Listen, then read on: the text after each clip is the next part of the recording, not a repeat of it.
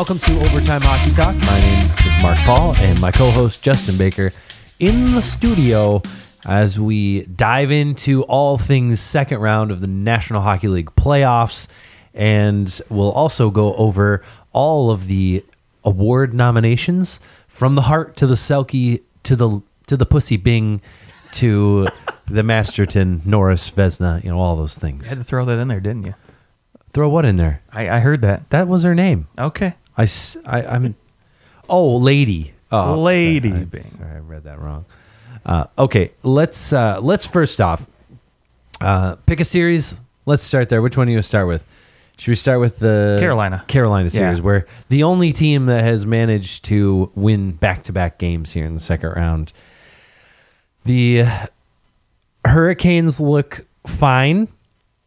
Uh, I would say that it has certainly been a well. Now there's two goaltenders coming in. Two, yeah. Uh, it has been the story of the goaltenders in this series so far. Uh, not very many goals, and I think six goals. Six goals for the Yeah. first two games. So- One goal in the first game and three oh, in sorry, this. four goals. Yeah. I was Nothing. thinking both. Yeah. So uh, Carolina winning almost uh, almost one of those series where you look at it and you go like in reality the Islanders could have won game one and two. They could be up two nothing. Uh, Carolina getting fortunate, getting goals at the right time. Uh, obviously, they had their only goal. Uh, what's your is is it that I mean Robin Lehner's not playing bad No, not at played all. very well. Uh, is there something the Islanders need to do now to to attempt to score some goals? Because that's that was what we thought their problem would be in round one. Could they score enough goals to outpace the Penguins? The answer was absolutely. This time, it's. I mean, can they score any goals on this Carolina team? They they look slow against Carolina, but although they're they are getting their opportunities, it's not like they're not getting shots on goal. So No, they're they're getting plenty of opportunities. I I think you got to tip your cap first off to Curtis McElhinney coming in off the bench. Right, Mrazek gets hurt and 17 saves, I think. Yeah, he looked good. I, I mean, he got tested early too, and I figured if you know, and of, of course, you know they're they're going to complain still about the one kicked in goal from behind the net.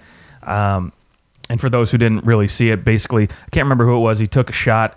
McElhinney made the save. It came. The rebound came out behind the line, behind the net, and he like he tried to kick it in front of the net, and then he ended up kicking it, and it bounced off McElhinney's pad and went in backwards behind him. And uh, first time I've ever seen a kicked in goal from behind the line. behind the net. Yeah, Yeah. so interesting. But I, I- more than anything else, I just think I, I honestly don't think that the Islanders really need to change up too much right now. I think uh, obviously, like you said, speed would be great, but given who they have on that team, that roster, they're not going to find much more speed at this point in the juncture. I think maybe if you're Barry Trotz, you might consider trying to get you know um, Barzal some more minutes if, where you can. I mean, I at mean, at, at very least, it's encouraging to see Barzal score his first goal of the playoffs. Yes, even though you know. technically he didn't even put the puck in the net; it went off somebody else. So right, right, yeah, but but you're still you're you're getting the goal, and uh, you know, uh, back to the uh, to the kick in.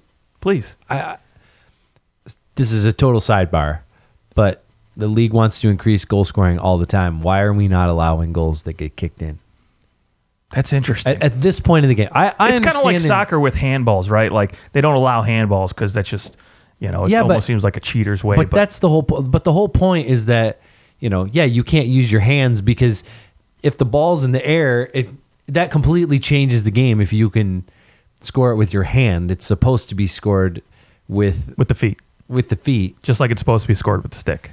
But I will say this though: you can get goals off parts of your body, right? Right. Like Pavelski got one off his face Oh, yeah, and early you in can, round yeah, one. and you can get goals off- you know obviously you can score goals off your head in soccer Right. and so to me that's what it is it's it's a he- it's a header goal like if the puck is sitting down below and and your stick is tied up why shouldn't you be able to give it a little kick Eh, i mean i understand even 30 years ago maybe you, you don't you don't feel like you have the proper equipment to where if a guy kicks and and uh, you know catches somebody with the blade they're gonna get caught or something but i just feel like we're to the point where i mean i know though who was the guy who on the florida panthers what he he fell backwards and, Oh. and just cut the guy's jugular Uh, open Dvorak. was it Dvorak? yeah, uh, one of those guys. But I mean, uh, that's a that had nothing to do with trying to kick the puck. Right. So it's not like we Hip see check. this. I think Sean Burke had his finger cut off one time, like his Ooh. glove fell off and his finger got got sliced. Yeah, I've seen some brutal, some brutal skate cuts. But I, I don't think that allowing kicked goals is going to all of a sudden increase the amount of fingers lost via goaltender. I'm not opposed to the thought, but right now I don't. I don't know. I don't know how I feel about it. because I've never really given it too much thought, other than that's the rule. So too bad. I remember watching Brett Hull lost his stick at the circle and kicked it and scored. kicked it like a soccer ball and he scored. the circle. Didn't allow it, obviously, but I mean that's any anyways, okay. So If he can kick it fast enough where the goalie's not paying attention, and it, Yeah. I mean Yeah, that should have that should count basically. cool. That dumb, but uh, Warren Foegen scoring again for Carolina. He's been, I think, their unsung hero of the first and second round here so far. Scoring his five goals in in their nine games, and uh, yeah, I mean it. Up to nothing. You have to think Carolina is going to win this series. You know they're going to find a way to win one Going game back home. home. I think. Yeah. You know, they and they've if there's if there's a a team that has advantage at home at this point, uh, I think Carolina it's in a big way. But also, you know, I thought about this last night. I was hanging out with somebody and they said, "Oh, you know what? It's it's weird how the Islanders. I think they've been switching between arenas, right, during the season." And I said, "Yeah, they they have been." And it dawned on me, yeah, they played the first round in Nassau, and the, now they're playing all the rest of the games in Barclay. And what do you know? They just lost both games in Barclay. Well, dude, every every NHL person I've listened to on radio or read online, they say there's just a different atmosphere at the Coliseum than there is at uh, at Barclays, and I, I kind of agree. I mean, I, I watch games and fans at the Coliseum are just they're louder, they're more energetic, they're more pumped up, right? And it does. I mean, I don't think it's a huge effect, but I do think it does play a, a little bit into you know into the games. I, I, well, it seems to be like Nassau's the like, oh, it's the rink in my backyard. I'll walk over there. Like, you know, Right. it's, it's in my, my place. But then Barclays is like, oh, I have to, I have to take a, a subway and all these things. Like, I have to. It takes a lot longer to get there. Right. say. So, but anyways, interesting that they lost their first two games there, and uh, and won both games when it was Nassau. So. I don't know if there's anything to it, but Carolina up to nothing. San Jose and Colorado. Game one was uh, was really, I'd say, all all San Jose. Uh, they looked really good. Uh, Colorado, though, in game two, managing to uh, you know to come back. They were down, and they hold off the Sharks. They hold off the Brent Burns attack. He scored two goals. Granted, one of them was with 11 seconds left, but uh, your thoughts on this series so far? Tied one-one. It's been pretty even. I think I think you and I both pegged this series to go deep. I think we both said seven. Yeah, and Did one of us say? Did you say Colorado? I did not. No, I you said, San Jose. I think Yeah. I said San Jose too, but I can't remember. I think you said Colorado. Uh, maybe I said Colorado. you I, actually, I uh, I was tweeting with the Colorado Twitter Oh, really? because I they actually did this really cool thing. You can go on. Uh, I think it's at Avalanche, and they at the beginning of the second round they said, "Welcome bandwagon Avalanche fans." You know. We just want to let you know what's been going on in the season up to this point. And there was just a thread of tweets where it had like we started the season hot and we went cold and then all these things happened and like we traded for this guy and they basically recapped the whole season and then gave little blurbs about all their best players. Actually, not even just their best players, pretty much all their players. And it was just a really cool way to just say, hey, you know, maybe that maybe this is the first time you've paid attention to Avalanche hockey this year. Let's give you a little recap, and it was nice. I- They're engaging. It was I good like it. marketing. It, it was Yeah. really good marketing, but it was. I I had tweeted at them. I was like, I want to cheer for them, but I want Joe Thornton to lift a cup. And I think their response was, well, Well, so that's pretty good. I I think that this is still going to go the Sharks' way when all is said and done. Although the Avalanche have shown that they can adjust very well. They lost Game One to Calgary, and then they went on a went on a torrent pace, won true. four of the next five. So Yeah, I will say Martin Jones looked pretty good last game. I mean, granted, four goals, but he still looked pretty good. So I can't point the finger his way, at least right now for this series. which is nice. Yeah, yeah, and uh, I'd say actually on the flip side, Grubauer has looked less. That he looks normal. That's a So, good word. and I think that that's probably the Sharks' best hope is if Grubauer looks normal. That's that's always what you want to see when the opposing goaltender looks normal. So that's uh, game one and two. Let's go to the Blues and the Stars are on tonight. Uh, we're recording this at about five o'clock on Monday. Uh, so the Stars and the Blues play tonight, and this series has been maybe one of the more. I, I don't. I don't know if I thought this would be a really exciting series when it when it started. But to me, that that game one and two, they maybe were the some of the best games of this second round so far. Uh, you're getting some goals. You're getting a lot of saves. Both goalies playing pretty well.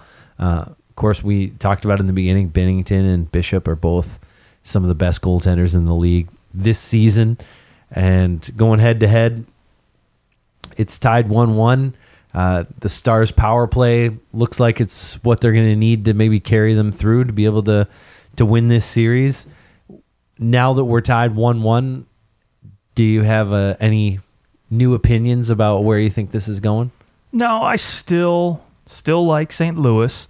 Um, although I will say Dallas does have me a little bit more worried right now, seeing they can score goals. But on the flip side, I will say Binnington, right? He's he's the one guy, no experience in the playoffs. I will say for all his years in the AHL, it's kind of prepped him for this moment because he's I, I this last game he showed some some adversity where he's just like, oh man, he probably shouldn't have gave up that goal, or you know, he just he doesn't look like the Binnington that we're used to, right? And he he respond responded very well, made some some key saves, and so I don't worry so much that you know he's starting to fall apart or that he's going to at any point. I think for Stars fans, that's that's encouraging that he he can bounce back and looks like he will do just fine. Well, it's Uh, actually discouraging to Stars fans. it very much is, but I will say encouraging to Blues uh, fans. on the I- flip side for Dallas, I've noticed that when Tarasenko is not as engaged and not producing, Stars can't win. the Blues. Yeah, the- I'm sorry. Yeah, the Blues can't win.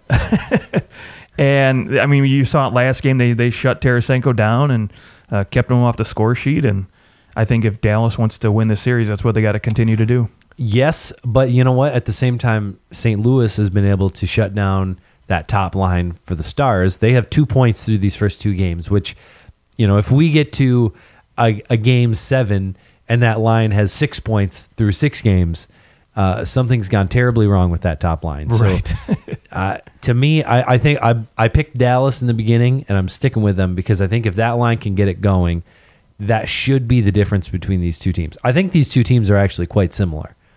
Uh, they they both have high end defensemen. They both have you know about the equivalent of one really good line. St. Louis kind of switches guys up a little bit, but St. Louis maybe has more depth throughout.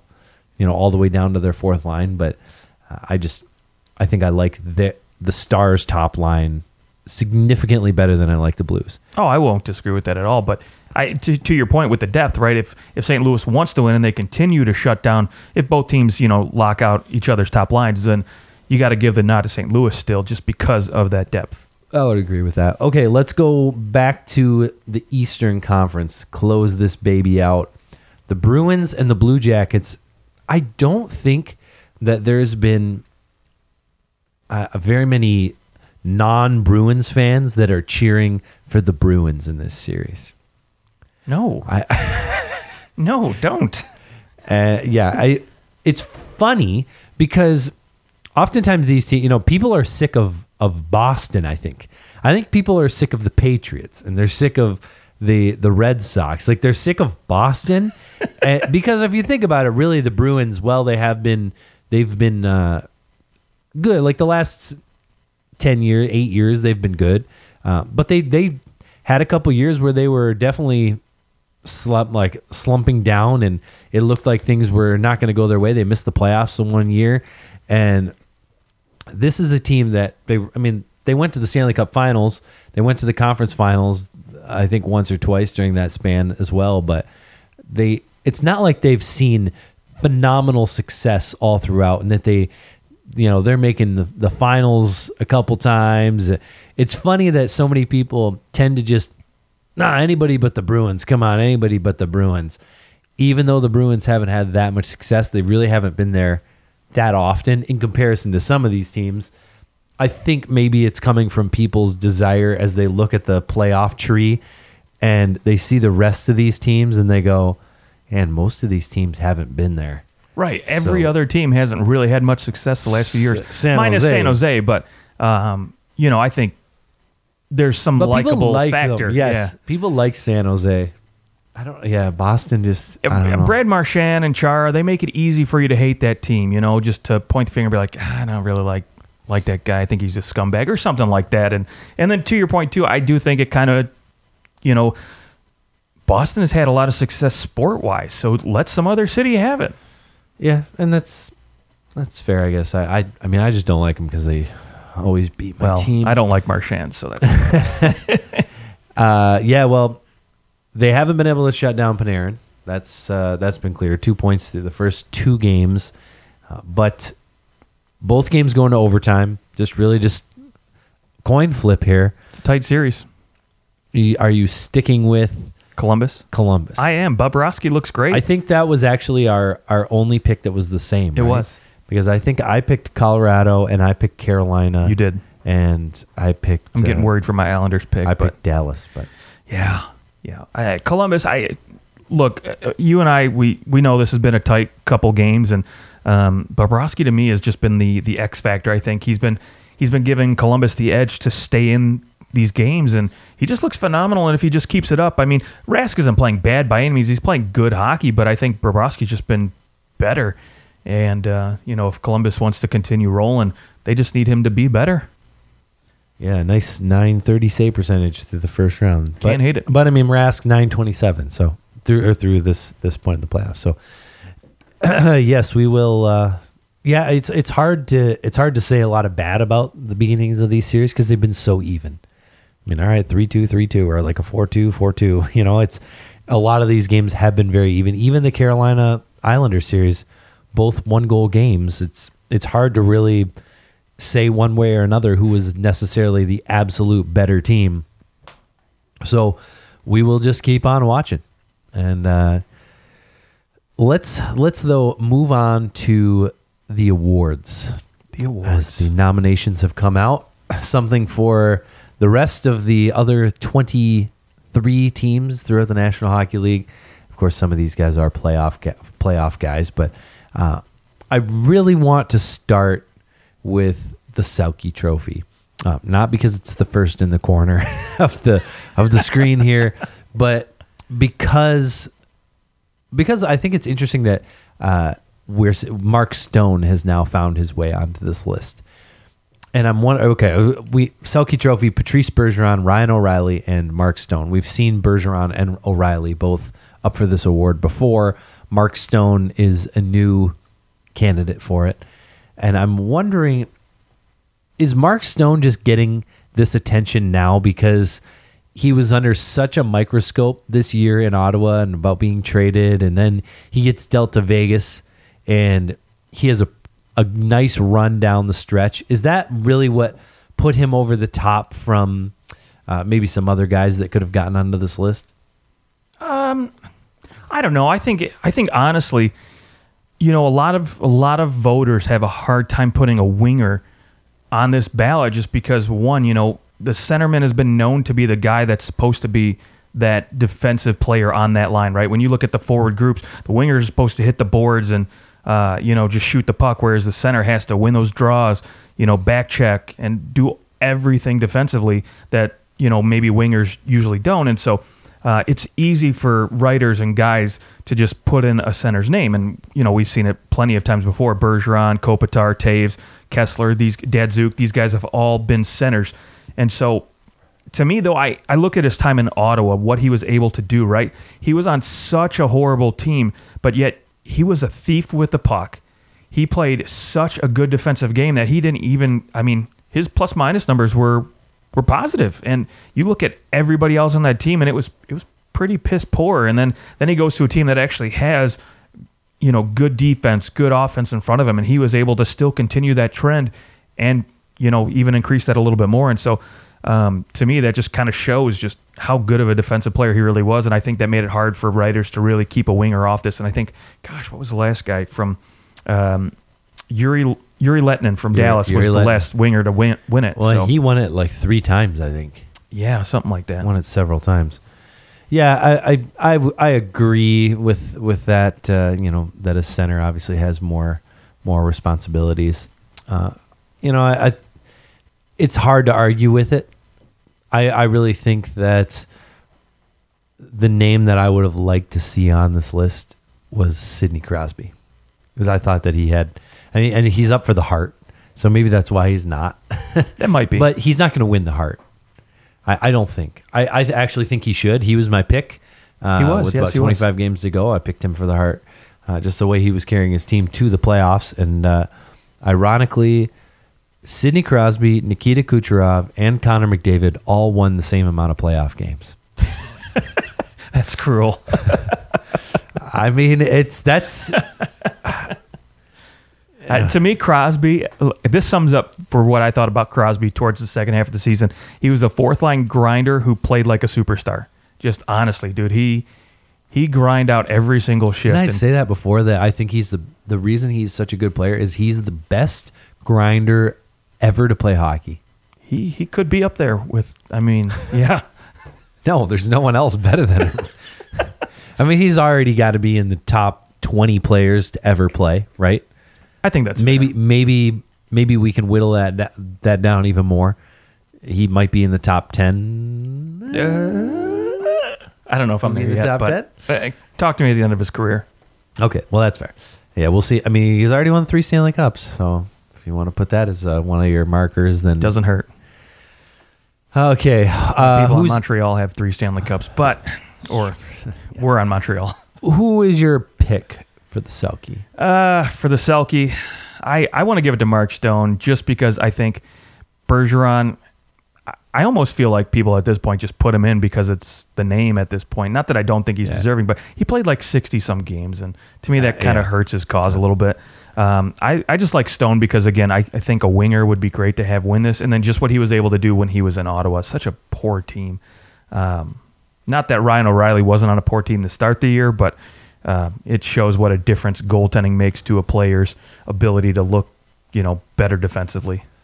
That is true. I think that Ryan O'Reilly deserves this award because of there's something when you're the best defensive forward, like you look at these three guys and you think all three of these guys are leaders in their locker room.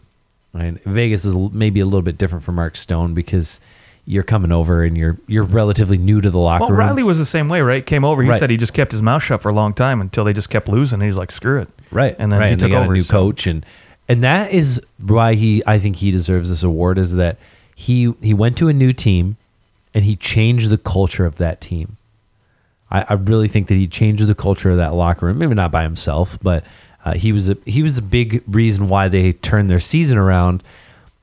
That and the fact that holy crap how are you the best defensive forward and you're up for the lady byng trophy which is i mean basically who had the least amount of penalty minutes that's really good. Right. That's that trophy.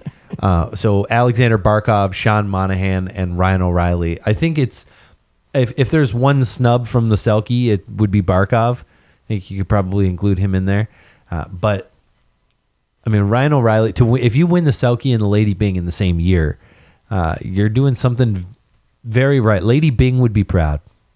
Yeah. I mean, you got to think too. Like part of your your defensive responsibilities, right? You got to win faceoffs. You got to steal the puck, right? Those little things usually lead to can lead to penalties quite often, more than none. Right. I mean, as is you know easily as they're calling hooking and slashing penalties all the time now in the regular season, you think he would have got a got a few of those, but I mean, what he he had like fourteen penalty minutes, 12. twelve. Okay, Twelve penalty minutes. ridiculous. Yeah, and, and that's and that too is, you know, it's not. Sometimes you see these guys and they have like four penalty minutes, Uh, but I mean, it's really it's six penalties is what he took. But it is it's the fact that you're playing the way you're playing and, and you're doing it in a such a clean way. Yeah, and being such a good defensive player, that allows you to be on the ice when you're killing penalties too. You're not in the box all the time too. Here's a question for you: Do you think we'll ever see Nazem Kadri up for the Lady Byng? Oh, you're a funny guy, Mark. Uh, who gets the Lady Byng to you? I want Barkov to win it because I just, Okay. yeah.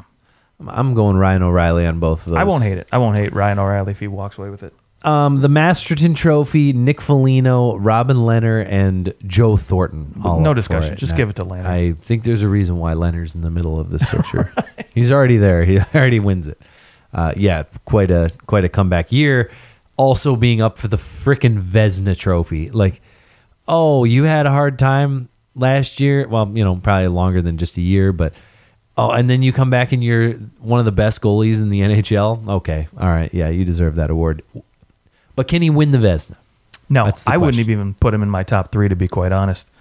Um, Yeah, how many games did he play? he played 48, I think. Let me just let me look it up because I just don't think that. Yeah, I mean, because he split so much time. that's the thing. He split. He played okay, 46 games, and then what? Thomas Greiss, 43 games. When you're not a clear, I mean, don't get me wrong. I think he is the one A to Greiss's one B, but when you're not clearly the number one on your team, like Pekka Rinne or you know Braden Holtby are in their squads, right? You you shouldn't be up for this award. I, I think I mean, Frederik Andersen des- is, deserves this award more than Robin Lehner. Oh, I would agree if that was if that was the case for sure. I don't know if I would put Robin Lehner in my. Um, I don't think Frederik Andersen should win it over the other two guys. no, I'm, but- I'm actually quite surprised. Um, you know, I mean, yeah, Andersen. I wouldn't have been upset if, had he, you know, gotten in there, but I would have liked to have seen maybe Darcy Kuemper in there instead of Robin Lehner. To be quite honest, what he was able to do in Yeah, Arizona, was incredible, and he played. I think if 55 they could have if they could have made the playoffs, I think you would have you would have seen him in yeah, there. that would have been much sweeter. But yeah, it's uh, it, it it is funny to see a couple guys who really both. I mean, Ben Bishop only played forty six games too, but I think maybe that's becoming less and less of a thing. I suppose, but. Mean, when you look at you know Frederik Andersen, he played sixty. Bobrovsky, who who di- admittedly didn't have the best season, he's not going to be up for that award, but he played sixty two. Even Vasilevskiy played fifty three, and he at least missed because of an a, a Injury. long term injury. Right. Whereas uh, was Ben Bishop was hurt at one point. He was hurt too. Yeah. so we can give him that. But Lehner is just splitting the the net. You know, it's not like he was hurt, and so Right. Would his numbers have been that good had he played 60 games like everybody else? Yes, and that is that's So. what you have to consider. Also, you know, I, I do think as far this this award is just best goaltender, and frankly, I think there was a lot of goalies that had a lot more work, like John Gibson, who obviously wasn't going to be up for this award because his team was so bad. But remember, Anaheim was in the playoffs for a long time because of and it John was Gibson. because of him. So I, I just I think that there were goalies that were maybe more deserving to be in there, but ultimately aren't. And uh, you know, I'd say even even Carey Price, I think had a he had such a a bounce back year for a team. I mean, they almost made it. They almost made the playoffs. It wasn't until the last second that they missed the playoffs, but he, I mean, he carried that team. Thirty-five wins is a pretty stinking good season nowadays. So, Uh, yeah. uh, who's your ultimate pick? Uh, I, it goes to Vasilevskiy. His numbers were great across the board, and um, you know, being on the best team in hockey, and just he was good all year round. There was no like, there were no slumps in his games. Now, I think if Bishop had played a little bit more and wasn't hurt, he might have been able to come in and steal that one from him. But uh, ultimately, I think Vasilevskiy gets it. Yeah, I think Tampa Bay is going to take some hardware home here. Uh, quite a few. Remember that the the times when people were voting on these awards was before the playoffs started. So people are going, "Holy crap, this guy's unstoppable." So I think he'll win that one. Uh, the Norris Trophy, another Tampa Bay Lightning player up for for grabs for the Norris, Victor Hedman, also Mark Giordano and Brent Burns. So if if we're go- sticking with tradition and we're going off of uh, the highest scoring defenseman in the NHL, then you know that's uh, certainly one way to evaluate this this trophy. I'm hoping though that I, I really do think that Victor Hedman deserves this this award. I, I know Giordano had a phenomenal year. You know, he he really he bounced back. He had second most points in the NHL, seventy or uh, for defensemen it's seventy four. But I mean, really, if we if you want to go off of that, then you know Morgan Rielly is in the discussion for the Norris. Just have it be Burns, Giordano, and and Rielly because that was the there's your top three scorers. Victor Hedman only 54 points. He's I, I like that the that people are finally recognizing like okay, just because you don't have a ton of points doesn't mean that you uh, you can't be in this discussion. It'll be interesting to see if Brent Burns really gets this award. Then I'm slapping myself in the face. I think it's Geo's, to be quite You honest. think it's Mark Giordano? Yeah, I, I, I, I agree with you. I think Hedman is the better all around defenseman. He's, you know, but that 20 point differential in points between Hedman and Geo really is just, it's, it's a little bit harder for voters that want, you know, want to take that sexy pick from Calgary that had, you know, second most points in the league. Makes Yeah. it- and I think that's why you're going to, But they gave Hedman the award last year. Right, but he did put up a pretty decent amount of points, so it wasn't like he was, you know, 20 points behind either. But I do think eventually it wouldn't shock me if five, ten years down the road we do see best defensive defenseman and best offensive defenseman. Or just have a just have like an Art Ross trophy for defenseman. Oh, cool! You were the highest scoring defenseman. Great. All right, now here's Sure, the Norris. You could do that. You know, and you don't. I guess. I have guess the Bobby Orr Award and then have the Nick Lidstrom Award. something like that. Well, where, what about the Norris? Uh, Where's he going? you got to make it generational. Just come on. You're gonna Let's rename let's your update him. trophies? Let's we we updated Ted Lindsay a few years ago, Yes, the uh, Ted Lo- the Ted Lindsay Award was. Uh, but I mean that's for what he did with the what- NHLPA. what was, that so. was the Lester B. Pearson Mhm. Award. Yeah. Well, uh, let's go to. We're gonna skip the King Clancy Memorial Trophy because truly, I have. I don't know what. Uh, congratulations to Oliver Ekman-Larsson, Henrik Lundqvist, just give it to the king because Jason Zucker King for Clancy. doing good things in your neighborhoods. Right. Uh, and we'll we'll just gloss over the Mark Messier NHL Leadership Award. This is probably the only award that Wayne Simmonds will ever be nominated for ever. Also, how can you nominate a guy for a leadership award when he's on two separate teams? Yeah, this is interesting. What is he doing that? What is he? Yeah, what did he do that was so full of leadership? Um, well, but it's a trophy honoring leadership qualities and a role in growth of the game. So, I mean, I'm not okay. I'm not disagreeing that he's not a, a leader because everybody from Philly to Nashville says he's he's a great voice in the locker room, a great leader. So can't knock him there. But it's just to me, if if you're changing teams during the year, I just I don't know for this award, anyways. I don't Yeah, know. it's hard. Uh, yeah, especially because the award has so much to do with what you do in your community, and you happen to not be in the community anymore. It's a little, little hard. Not, not his fault, but although you know, maybe if he had taken less money, he could have stayed there. But There you go. uh, let's go the Jack Adams Award. Uh, Craig Berube, Jon Cooper, and Barry Trotz. Obviously, Jon Cooper, the Tampa Bay Lightning. Craig Berube with the St. Louis Blues coming in somewhat like what, maybe 20, 28 or uh, 20 or 30 games in, something like that. Yeah, And then Barry Trotz with the New York Islanders. Who takes this? Barry award? Trotz. I think so too. Yeah. I I just being able to go from the worst defensive team to the best, make the playoffs.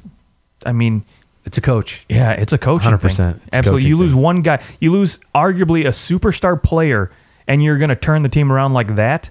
And of course, it's it's the coach, right? Because I mean, Thomas Greiss a couple years ago, right? Good numbers, terrible numbers last year. Comes back, good numbers this year.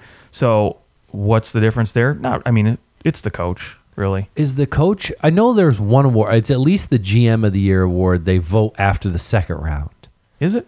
Yes, I can't remember. I, I don't. I, I think coach of the year is just the, the regular season. It is. I don't think they wait for the for some of the playoffs. But the GM of the year, they they do wait That until would the end of of the make second sense. round. Think because the GM of the year is going to be somebody who's at least in the final four of the end because that's Did that's your how you know Deadline trades pay Yeah. off, you know. Yeah, exactly. Uh, yeah, I'm going Barry Trotz all the way. I don't like Jon Cooper. Yeah, he had an unbelievable season, but You can give Cooper second place, and I, w- I would think it would be a lot closer than most people are going to think, because to be able to just to be able to continually win all year long is something hard to do and keep your players motivated. So I got to get tip my cap to him for that. I think there'll be a lot of people that vote Jon Cooper. I think it'll be real close. But all right, uh, the Calder Trophy: Jordan Binnington, Rasmus Dahlin, and Elias Pettersson. Uh, not on this list, Miro Heiskanen, who was asked about, uh, you know, hey, how do you feel about this the Calder snub? And he said, I don't know. I really like playing in the playoffs, though, so it's okay. Ouch. I like the Stanley Cup playoffs. I mean, because that was you know, is it Dahlin or or Heiskanen? Uh, at the same time, though, of course, Jordan Binnington is playing against him on the other side, so Right. so he's also in the playoffs. But yeah, I this this is actually a really cool setup for nominations because it's a rookie goaltender, forward, and a defenseman. Yeah, how often does that happen? I, I don't think very I don't think of that often. I think maybe the last time was when Tyler Myers won it because Jimmy Howard was nominated. I remember Well, that. Aaron Ekblad won who was who Aaron else was Ekblad won the Calder in like what 2014 or 2015 or something like that. So I think he's the last defenseman to win it. But um, yeah, I don't I don't know the last time a goaltender won the Calder. Uh, who is your pick here for this the Calder? Because I'd really like to see a goalie win. I think it'd be kind of cool. I would love to see Binnington win it, but I think just because it took so long for him to come in during the regular season, had he started the beginning of the year, and even if his numbers had dropped, say, you know, 10 percentage, you know, from 920 something to whatever to 919, he probably would have won it. But sorry. But Elias Pettersson was just so good. yeah, he was good all so year. fun to watch. He did get hurt a little bit, but and, and Rasmus Dahlin did exactly what we thought he'd do. Where I mean, I'd say by the end of the year, he was significantly better than he was in the beginning. Uh, I just don't think he had the same impact that Binnington or Pettersson had. Like Elias Pettersson at the beginning of this year, Vancouver was supposed to be quite bad, and there was minimal hope. And he came in, and very early on, he was magical. And all of a sudden, it was, oh, I'm going to watch Vancouver games now, because you just want to. He was a human highlight machine, and I think there's something to be said about the entertainment factor. And he's he certainly is entertaining. So Steve Mason, by the way, last goalie to win. Steve Mason for Yes, Columbus Blue Jackets, 0809. Oh, And then Tyler Myers the next year. yes, yes, yes, yes. Steve Mason. That was really like his own. Prior to that, uh, Andrew former Raycroft, yeah, right? yeah, Yeah. former Toronto guy, but he was in Boston was at the time, Boston. then Nabokov, and then Martin Brodeur before that. So There you go. All right. Well, our last trophy, the uh, the big one. the I failed to win a playoff game, valuable player. Uh, we have Sidney Crosby, Nikita Kucherov, and Connor McDavid. Uh, I do. You, do you think that this award? See, I, even if even if they voted for this like after the f- first round or something like that, I think that we'd probably have the same players in there. Uh, Sidney Crosby was the horse of the regular season. Kucherov was just on fire all year long, and Connor McDavid had to carry a really garbage team. That's so true. He also set career highs in points too, which was nice. Yes, he did. Uh, a think lot he's of- gonna do it again I feel next like year. a lot of people set career highs in points. Pretty much, I, like as far as the, all the guys up in like the 90s and the 80 point totals, a lot of those guys hit career highs. Uh, but ultimately, for me, I'm giving this to Sidney Crosby. I don't think without Crosby, the Penguins even sniff the playoffs. Without Kucherov, I think the Lightning are okay. They're Yeah, in the playoffs. Without Hedman, clearly the Lightning are Terrible. piss poor. uh, but yeah, I think without without Crosby, they missed the playoffs. Malkin wasn't that great either. I mean, he was good, but he wasn't. he's he's still he's still a very good player. Oh, absolutely. He's still worth what he's what he's paid. He's just not quite that like gonna Dominant. Just blow up everything and and ride him for you know a twenty game stretch. Whereas the Penguins rode Sidney Crosby for about fifty games. Been riding Sidney Crosby for like 50 years. Well, that too. Uh, so he's my pick. Who's your pick for the Hart? I would give it to Connor McDavid, honestly. I, I know Kucherov is Okay. the easy pick just because it's like, oh, he put up the most points. He put on he was on the number one team in the league that tied the record for most wins, right? So it's easy to say this guy deserves it. But I, I'm kind of in agreement with you where I think without Kucherov on that team, they could have been you know, they could have had relatively close success and it wouldn't have made that much of an impact. Whereas Connor McDavid, in my opinion, 50% of the goals that Edmonton scored this year, Connor McDavid was in on at some point, which is disgusting. It's madness. Fifty percent. Yeah, he madness. kept them pretty dang close to the playoffs all year long. I mean, granted, they were never really truly going to make the playoffs, but he at least made them look like they had a shot for most of the year to get in. Because that and the fact that half the Western Conference didn't feel like winning games, but um, yeah, I I truly think seven of the eight teams that lost in the first round, you put Connor McDavid on there, they're Stanley Cup favorites. So I, I think you're right. I think you're right. Yes, if you put Connor McDavid on Toronto, I think you're absolutely right. yeah, I don't. But yeah, that's that's a little fantasizing. So to me, I just the the impact he has on his team, the importance he is, I think is is the same almost with Sidney Crosby. But to me, that that differential when you look at how many goals he was in on for his team just was insane to me. I'm gonna I'm gonna throw out a, a new award A that us award. here at Overtime Hockey Talk will be giving out today, and that is to the Overtime Hockey Talk Most Surprising Player of the Year award. Ooh. Who has just taken your low expectations for this player, or maybe just shattered expectations? Maybe he's somebody that you know you, you thought was good and they let you down, and then this year they came back with a with a storm and they were they were much better. Uh, who is it in the National Hockey League that you pinpoint to uh, that you would nominate? You can throw out a few. We can throw out a few names. I was gonna say, do you want three That's names fine. or We, we, got to get it down to three uh, for the most surprising player. Who who were you not expecting to do what they did this season? first name comes to mind? Mitch Marner. He was on my list. Yes, I would throw Mitch Marner in there because I expected him to be another 60, maybe 70 point player, but to play as well defensively as he did and still put up 90 freaking points Ninety four points for Mitch just blew me away in terms of where I thought he was going. And his leadership qualities to me just grew exponentially this year to where I would honestly not be upset if they made him the next captain. So, Yeah, I mean, I think Auston Matthews is the next captain, but I, I, I mean, either way, you can be excited for the future, and it's okay. It's just- Absolutely. they just need to get a defenseman, figure that out. Um, I I want to put Mikko Rantanen on the on the list there. I think we all knew he was really good, and you know, for a minute there, he was blowing everybody away. Uh, he kind of slowed down a little bit, but his stretch in the first half of the season was unbelievable. And uh, I, I think that Mikko Rantanen kind of, to me, really came out of nowhere. Uh, maybe not nowhere, but he he went from a place where, again, yeah, he's like he's a guy you you think in the 60, 70 point range. He gets eighty seven points and he did it in 74 games too. So he probably would have had if he had played those those other eight games, he's in the 90 point range. And you know we're we're having a, a different discussion. Yes, he gets to play with Nathan MacKinnon, but I, I do think that he's now he's kind of playing on his own, and he is driving a line. So okay. he's my one of my surprises. Right. Another another surprise pick for me would be Sebastian Aho. Ah, yeah. He- a team that nobody really expected to make the playoffs.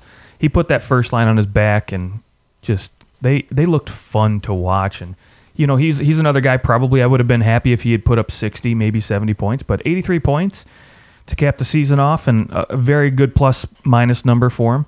Um, he he really showed himself a, a, a good leader on that team and and a, has a bright future in Carolina. And it really, if you're a Carolina Hurricanes fan, you got to be excited for this guy to watch him moving forward. So, um, to me, it, they're under, you know, big surprise, big surprise this year. All right. Uh, I'm I'm gonna say one of my biggest surprises was Max Domi on the Montreal Canadiens. Max Domi. we kind of forget about him a little bit. They missed the playoffs. They almost made it in, but remember that trade, Domi for Galchenyuk in the summer.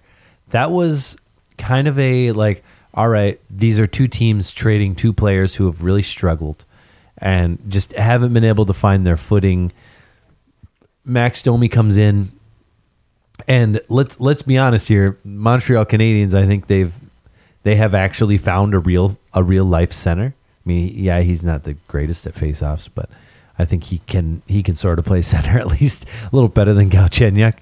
Uh, but nevertheless, I mean, he went from you know 52 points, then 38, then 45, and it was he only he scored nine two straight seasons with nine goals, and then he comes out has 28 goals, 44 assists for 72 points, leads the team, and uh, I I don't think that Montreal's necessarily trying to build around this guy, but as a number one center or a number one, even maybe even a top line guy, but looking at him and going, okay, he can absolutely do some damage. He's a great piece to have in your top six, and uh, and he's somebody who impressed me all year long.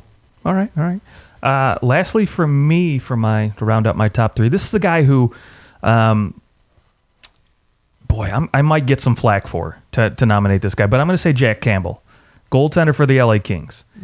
And I say that because this is a guy who drafted in the first round from Dallas. He he was not expected to be anything more than a journeyman backup, maybe a starter in the AHL. And last year came in, looked pretty good in a few games for LA. Um, but this year, Quick got hurt. He took over the reins and he looked freaking good. And if you're an LA Kings fan, you can say, okay, we we can move Jonathan Quick now if we want to, get a good return. And we got a goaltender we don't really have to worry about now. I mean, he played on a horrible, just an absolutely Horrible horrible, LA team, and he managed to still put up a 928 and a 2.3 goals against with that team. So Yeah, I don't know if they're trading Jonathan Quick anytime soon, but it is interesting. We'll see. It is interesting to see that. Yeah, that's that's a that's a definitely a different pick. Definitely Yeah. a different pick. um, one more name for you, Elias Lindholm. Lindholm, Nobody okay, thought like that. that. he would do what he did. Elias Lindholm ends up with uh, 78 points, and yes, he gets to play with two other really good players, but other people played with Gaudreau, with the Gaudreau and Monahan, and they did not do what Lindholm did. Right. Lindholm was good in and of himself, and uh, what a what a steal to scoop him off of Yeah, Carolina. Uh, although they gave up Dougie Hamilton, and, and I mean, it actually was good too, I, I guess we'll say yeah. this: we'll say that the trade worked out very well for both teams because Calgary goes finishes tops in the West. Granted, they lose in the first round, but that's you know that's that is what it is. Uh, Carolina goes and they're in the second round of the playoffs, and and I think a large part of that is that you know Lindholm was moved out, and that that forced Sebastian Aho to take that number one spot, and he definitely ran with that. He So- did. So Yeah. that that worked out. So uh, okay, out of all those players, who are you? Who's who's one of your three?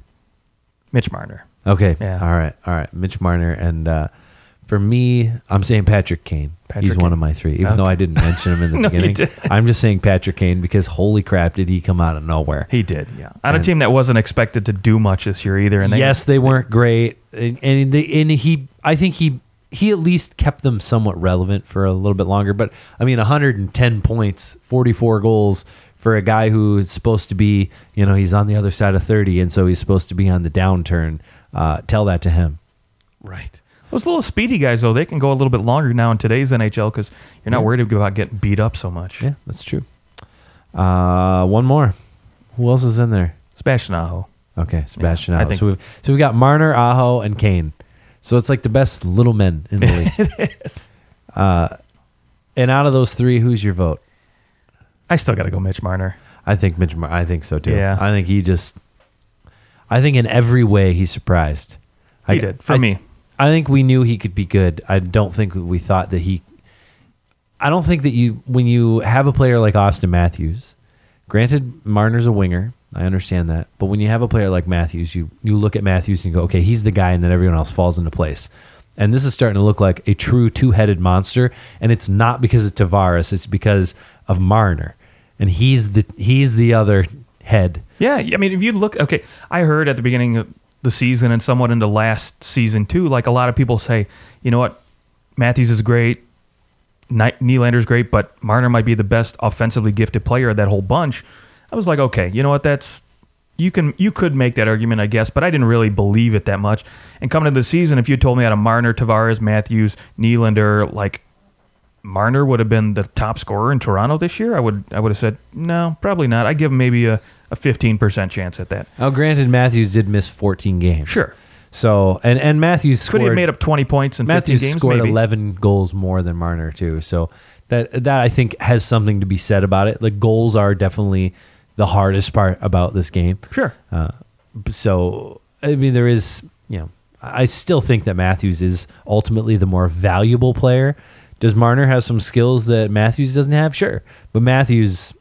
Matthews is Matthews, man. I don't think we're just because we think Mitch Marner's really freaking good doesn't mean anything against Matthews. No, no, you know? not at all. Are you kidding me?